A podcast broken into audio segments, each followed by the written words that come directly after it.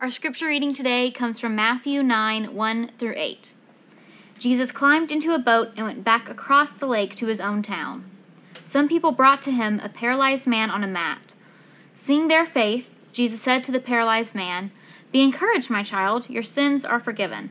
But some of the teachers of religious law said to themselves, That's blasphemy. Does he think he's God? Jesus knew what they were thinking, so he asked them, Why do you have such evil thoughts in your hearts? Is it easier to say your sins are forgiven or stand up and walk? So I will prove to you that the Son of Man has the authority on earth to forgive sins. Then Jesus turned to the paralyzed man and said, Stand up, pick up your mat, and go home. The man jumped up and went home. Fear swept through the crowd as they saw this happen, and they praised God for giving humans such authority. This is the word of the Lord. Thanks be to God. So, we are in a new story this week. I almost went three weeks uh, in The Rich Young Ruler, but today instead, uh, we're going to kind of look at what might be on a lot of levels uh, the inverse of the story we've been looking at over the last couple of weeks. Um, from the last couple of weeks, we've looked at the story of a man who walked away from Jesus with great sadness. Uh, but today, this week, we have kind of the opposite. We're looking at the story of a man who walks away from Jesus with great joy. Uh, so we will look at the story together. Um, just like we have all throughout January in this season of Epiphany, we're going to look at the story together with Epiphany eyes, uh, eyes looking for new and fresh insight or um, I don't know, some sort of new revelation to what I'm guessing is probably a really familiar story to a lot of you who are listening. If it's not a familiar story, uh, that's no big deal. But if it is, I'm hoping that you will be able to look at it freshly, look at it with uh, new eyes. So uh, we're going to look at the story. We'll play around with some words for a little while because, you know, I love to do that. And then um, we're going to take a minute and look at what I feel like the Spirit has uh, to say to us or wants to say to us through the lens of the story today. So, uh, the story it picks up with Jesus in Capernaum, and Capernaum is a, a fishing village on the northern shore of the Sea of Galilee. Uh, if you think I'm saying it weird, Here's a fun fact for you. The official way to pronounce this town is Capernaum. Uh, I did a lot of Googling on this. So, Capernaum, it, it, doesn't matter. You can say it however you want. It's not super important. This is just free information for you today. But Capernaum, it had become a home base for Jesus and his disciples. Uh, this is where he met Matthew, who wrote the story that Aaron just read for us. Uh, it's also where he met the fishermen, James and John and Andrew and Peter. Uh, the fishermen, they were um, most likely from Capernaum. In fact, archaeologists believe that they um, have found Peter's actual house where he lived. Um, this story this story we find it in three quarters of the gospels. So matthew mark and luke all included in their stories about jesus. And all of the stories about this particular event they're all super similar. Um, but each storyteller uh, includes a few extra details. And so uh, matthew is going to be our home base to look at the story today but i'm really going to use all three of them um, because i don't want to miss out on what the other two have to say. So for example mark's telling uh, when he tells the story he tells us a little bit more more about the where. Uh, Mark seems to imply that the home that this story takes place in was the pl- a place that Jesus was living at the time. That uh, Mark kind of implies that it was his home or or where he considered his home to be. This was the very beginning of Jesus' ministry, so um, it was kind of like uh, from Mark maybe an original home base. So uh, and then Luke he tells us a little bit more about who's there. Uh, Luke tells us that it's a packed gathering of experts in theology and religion, and that they came from all over the place. That um, uh, that every village all over Galilee and Judea, and then some folks were coming from Jerusalem. They were all coming to this little fishing village in hopes of uh, seeing Jesus. So we have a crowded room in a house in Capernaum. And Jesus, he's teaching, and it's a room full of people, many of whom claim to be experts or are experts in the very thing that Jesus is claiming. Uh, Matthew, he tells us during this gathering that um, some men, uh, Mark tells us specifically that it's four men, that um, some men get wind that Jesus is back in town. They bring their buddy uh, who is paralyzed, they bring him to Jesus in order to be healed. Uh, Mark and Luke tell us uh, that when these men see that the crowd's too big, instead of like squeezing through or just giving up and going home, uh, with great persistence and creativity, these men um, end up tearing a hole in the roof and they lower their buddy down. Um, Mark tells us put, they put him right at the feet of Jesus. Um, it's one of those times in the scriptures that I wish I had been there. Um, I've been in plenty of crowded rooms where uh, someone elbows their way through or like pushes you out of the way to get a better view. I have I'm short, so I've been elbowed many a time uh, so that someone can see. I've also uh, been the elbow. I've been to enough concerts with Sarah Ferguson uh, that I have elbowed my way to many a front row with her, like that idea feels super familiar to me. Uh, but I've never been anywhere with a crowd uh, that someone risked the kind of property damage that these guys risked to get closer to the action. Um, I think it says a lot about their belief. Technically, these men should have taken their buddy to the temple, but it says a lot about what they be- or where they believe the temple to be, the holy place to be. If this really was Jesus's home at the time, these men they were either more desperate than we read, or they must have believed maybe a combination of desperation, but also belief. Um, they must have believed what they'd heard about Jesus, about this man who heals, a man um, who they would have thought in the moment would have forgiven a hole in order to to heal a human. Uh, it's a good practice to learn how uh, or experiment as we read the Bible to learn how to put ourselves in the stories of Scripture. It's not the only way to read the Bible, uh, definitely, but it is a way to read the Bible. And, and I really believe part of what we're supposed to see in this story is the role of the friends. It's a good and worthy and even holy thing to look at this act uh, as symbolic for the way Jesus' followers are meant to show up in the world that we're meant to show up as people who find creative ways uh, to fill our communities with hope and peace, uh, the hope and peace that comes from healing and from forgiveness. Okay, so the buddies they bring their friend uh, to jesus and they lower him on the ground and they, they, he lands right in front of jesus right at the front of or right at the feet of jesus and i struggle so much to imagine this moment uh, if you've ever watched the show The Office, um, I've always pictured this particular moment of the man's already down, he's sitting in front of Jesus, and like the awkwardness of the crowd. Um, I've pictured it that way, and and so often like scenes from The Office, you could pick a ton of them, but in particular, it's like uh, the one time when uh, Michael Scott, who's the main character, when he decides to propose to a woman named Carol at this big party where all these people are in attendance, and right in front of every single person in the room, very premature in their relationship. Michael asks Carol if he can have the honor of being her husband, and the room is totally silent as she responds, Can we go somewhere more private to talk about this? And it's hilarious. Like he had planned every single thing except what she might say. Uh, all of the moments up to her saying yes, and then the moment comes and it is so silent and it is so awkward. And that's how I've imagined this moment so many times. Something like that, that like awkward hang of silence.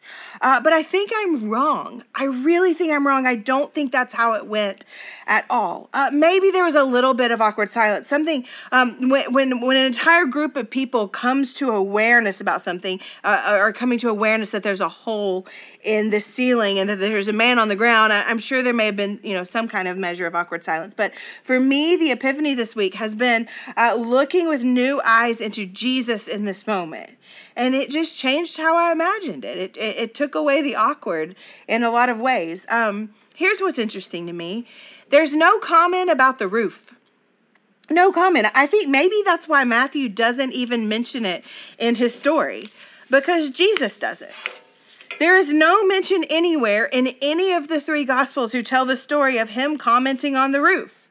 Uh, Matthew, Mark, and Luke, they all tell the exact same thing in this moment. The thing that gets acknowledged isn't vandalism, the thing that gets acknowledged is faith. It says this seeing their faith. Jesus said to the paralyzed man, Be encouraged, my child, your sins are forgiven. Their faith. Uh, the men high above uh, who have to be peering through the hole that they've just made to see what's going to happen. Uh, I think their faith is acknowledged, but also I think the man who's laying down on the ground uh, at the feet of Jesus, longing to be healed, I think he's part of the, their faith. Jesus, he notices their faith and, and then he says three things to the man on the ground. He calls him his child, he says, Be encouraged, and he says, Your sins are forgiven. And I want to take a minute on each of these phrases. Uh, as with curiosity, we look at the story of Jesus. Um, the first one is my child. My child, and other versions of the Bible, often gets translated uh, son or my son. Um, and child and son, they're not necessarily a bad translation. It just doesn't tell the whole story of what Jesus is saying uh, with just like one little English word. Uh, the Greek word for this is teknon, and uh, it's the same word. This is so interesting. It's the same word that Mary uses uh, when she's describing Jesus, when she talks about Jesus. Uh, G. Campbell Morgan, a theologian I reference often, who I love, uh, he calls this this word teknon, He calls it a word of infinite tenderness. It's a word that implies uh, a reciprocal relationship between two people, a relationship of love and trust flowing between two people. It's a word that includes within it an acknowledgement of desire, and an acknowledgement of faith, and an acknowledgement of belief. Uh, this man lying on his mat with a whole room staring at him, uh, I can't imagine that he has ever been more aware of the condition that he's in. He is, I imagine, so unbelievably conscious, conscious of all that's broken and busted on the outside of his body as everybody looks at him. But also, if he's anything like anyone else who finds themselves in dangerous proximity to the holy, I'm guessing he is just as conscious of the broken and busted places uh, inside of his body. And the first words that he hears uh, are words of the first word that he hears is a word of infinite tenderness. My child, my son. Uh, the next phrase that I want to look at is be encouraged, or in other translation, um, most often it's translated like be of good cheer. Um, and honestly, that it's kind of a terrible translation. Uh, English has its limits, and we find them in this particular phrase. Um, the way it's translated reads more like uh, if a little, if a kid were to get hurt and um, he's crying or screaming, and and a cold parent or teacher were to look at him and just be like, "Cheer up!" like buck up like quit crying just just something like you need to end this so that you can move on cheer up. Uh, that, that's kind of how it comes across. But in the original language, it's so much bigger than even what we think of as encouragement or, or, or so much bigger than cheering up. Uh, those words are really, really, really small for this. Um, I was reading a writer this week who said whoever picked those words to translate this had a very poor understanding of the human heart. Ouch. Um, the the word here is bigger. It's far closer to courage than cheer. I'm legitimately no expert in Greek, so to me it is hilarious that I'm even about to say this. But have courage might be a better translation of what Jesus says to this man. Uh, it essentially means um, it's the idea of being completely safe, completely fine in a single moment, in, in the current moment. It, it, it, it gives off the idea of a moment that is absent of all fear. It's, it's an acknowledgement of safety and of dignity and an assurance that there is no need for any fear. This statement, be encouraged, is Jesus in his infinite tenderness acknowledging and assuring both the dignity of this man and the safety of his own presence. And that's no small thing its honor and its protection and its hope all wrapped up into one word. We need better words in English. Um, and then there's the third thing that he says. Then Jesus throws a curveball. He says, My child, he says, be encouraged. And then the curveball come, the, comes. The third thing he says is, Your sins are forgiven. And no one was expecting that. No one was expecting that Jesus would say that. If there wasn't an awkward pause before Jesus started speaking, uh, I, I have to imagine that there was one in this moment.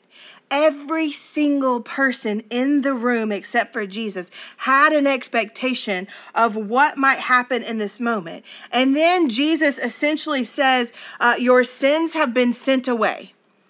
And it's bizarre and it's surprising. It's both an acknowledgement of what's happening in the moment, an acknowledgement of the man, and at the same time, an act of forgiveness. It's a moment that everyone expected something completely different.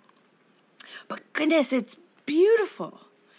It's so beautiful. Jesus, uh, his three things that he says to this man, uh, he looks at this man, and on every level of his humanity, he says, My boy, there is no room for fear here. All of the things that you think disqualify you from this moment, from my presence, all of them are sent away. That's what he's saying. Have you ever in your life heard anything more beautiful than that? It's like what we're all longing to hear. I, I hope you've heard that. I, I hope that from Jesus you've heard those exact same words my boy, my girl, my child. There is no room for your fear here. Of, and all of the things that you think disqualify you uh, from me have been sent away. It's the song of the Gospels, the song of grace. And the religious experts in the room, they say it can't be true. They call it blasphemy, they hate it.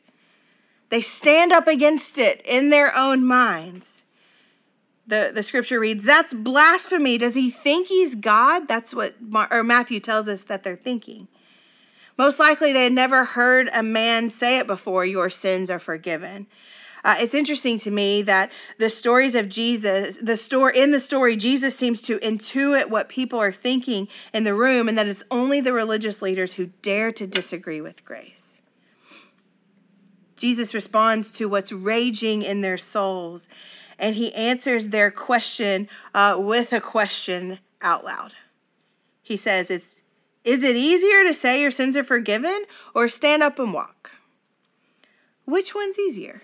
to say your sins are forgiven or stand up and walk. And then he tells the man lying on the floor, stand up, pick up your mat, and walk home. Essentially, what Jesus is saying in his question to the religious experts was uh, You're right to think that only God can forgive sins, but don't you see? Only God can make the lame walk. The forgiveness and the wonders, both of them, all of them, they are all from God a, a, few years later and a few chapters later in the Bible, in Acts, Peter, my very favorite disciple, and I'm not supposed to have favorites, but I do, uh, at, at Pentecost, he has this moment where he's describing Jesus to the crowd, and he describes him as a man full of signs and wonders, which God did through him in the midst of us.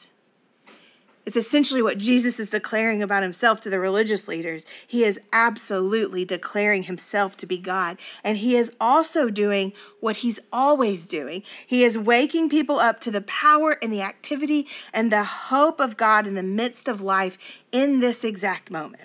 Waking people up to the work of the kingdom in this moment. Jesus, he speaks into the soul of every person in the room uh, the power of healing and the power of forgiveness.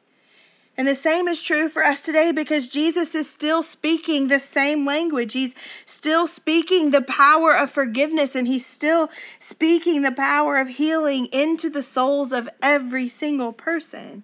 He's still saying, My boy, my girl, my child, there is no need for fear here. All of the things that you think disqualify you have been sent away. So here's what I want to do today. Um, I want to take a moment and listen.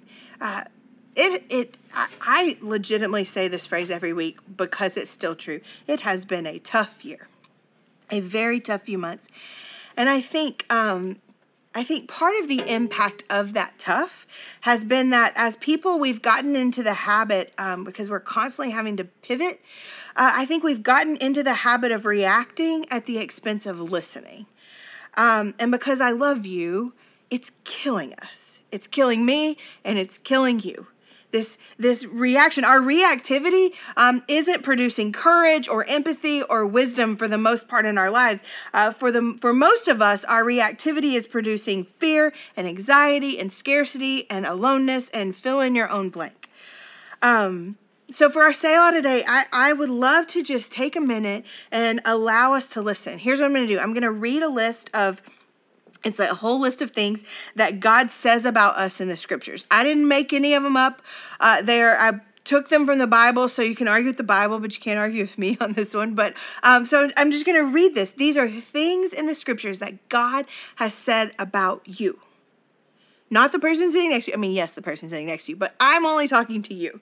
This is for you. So, um, so first, I'm going to pray that the Holy Spirit will put one or more of them so deeply in your soul that you can't get rid of it, uh, that it will linger in your mind and on your heart all week so that you have to deal with it um, so often that, that you have to figure out if you could ever believe it's true. And then I'm going to read this list. So, so if you will, uh, close your eyes and we will be in the moment. If you want to, um, we talk a lot about connecting our bodies into what we want our brains and hearts to do. So if you want to hold out your hands, hold out your hands um, as if you want to receive something from the Lord. So I'll pray and then I'll read this list. Father, I ask that. Um, that you would imprint part of this list on us, that you will um, find a piece of it that will take root in our lives, that it will um, move into our hearts and move into our souls and, and buy a house and put up a pool because it's not leaving. I pray that it will be so deeply ingrained in us that we have to deal with it, that we have to believe if you could ever dare to say something so kind and so good and so true about us. So I ask you to meet us in this moment. Come, Holy Spirit. Here are things that the Father and the Son and the Holy Spirit have said of you. You are chosen, set apart, and dearly loved by God. You are the salt of the earth. You are the light of the world. You are my child, dearly loved, the object of my joy. You are a friend of God. You are forgiven, past, present, and future. You are and always will be an object of my love. You are a citizen of heaven, of the kingdom of God. You are a temple of God, a place where God chooses to dwell. You are a new creation. You are a son or a daughter or a child of the King. You are God's workmanship, a masterpiece, unique in all the world. You are righteous and holy, in you there is no flaw. You are dearly loved and uniquely loved by God. You belong to God, and God belongs to you. You are my child. You have nothing to fear, and everything that you think disqualifies you has been sent away.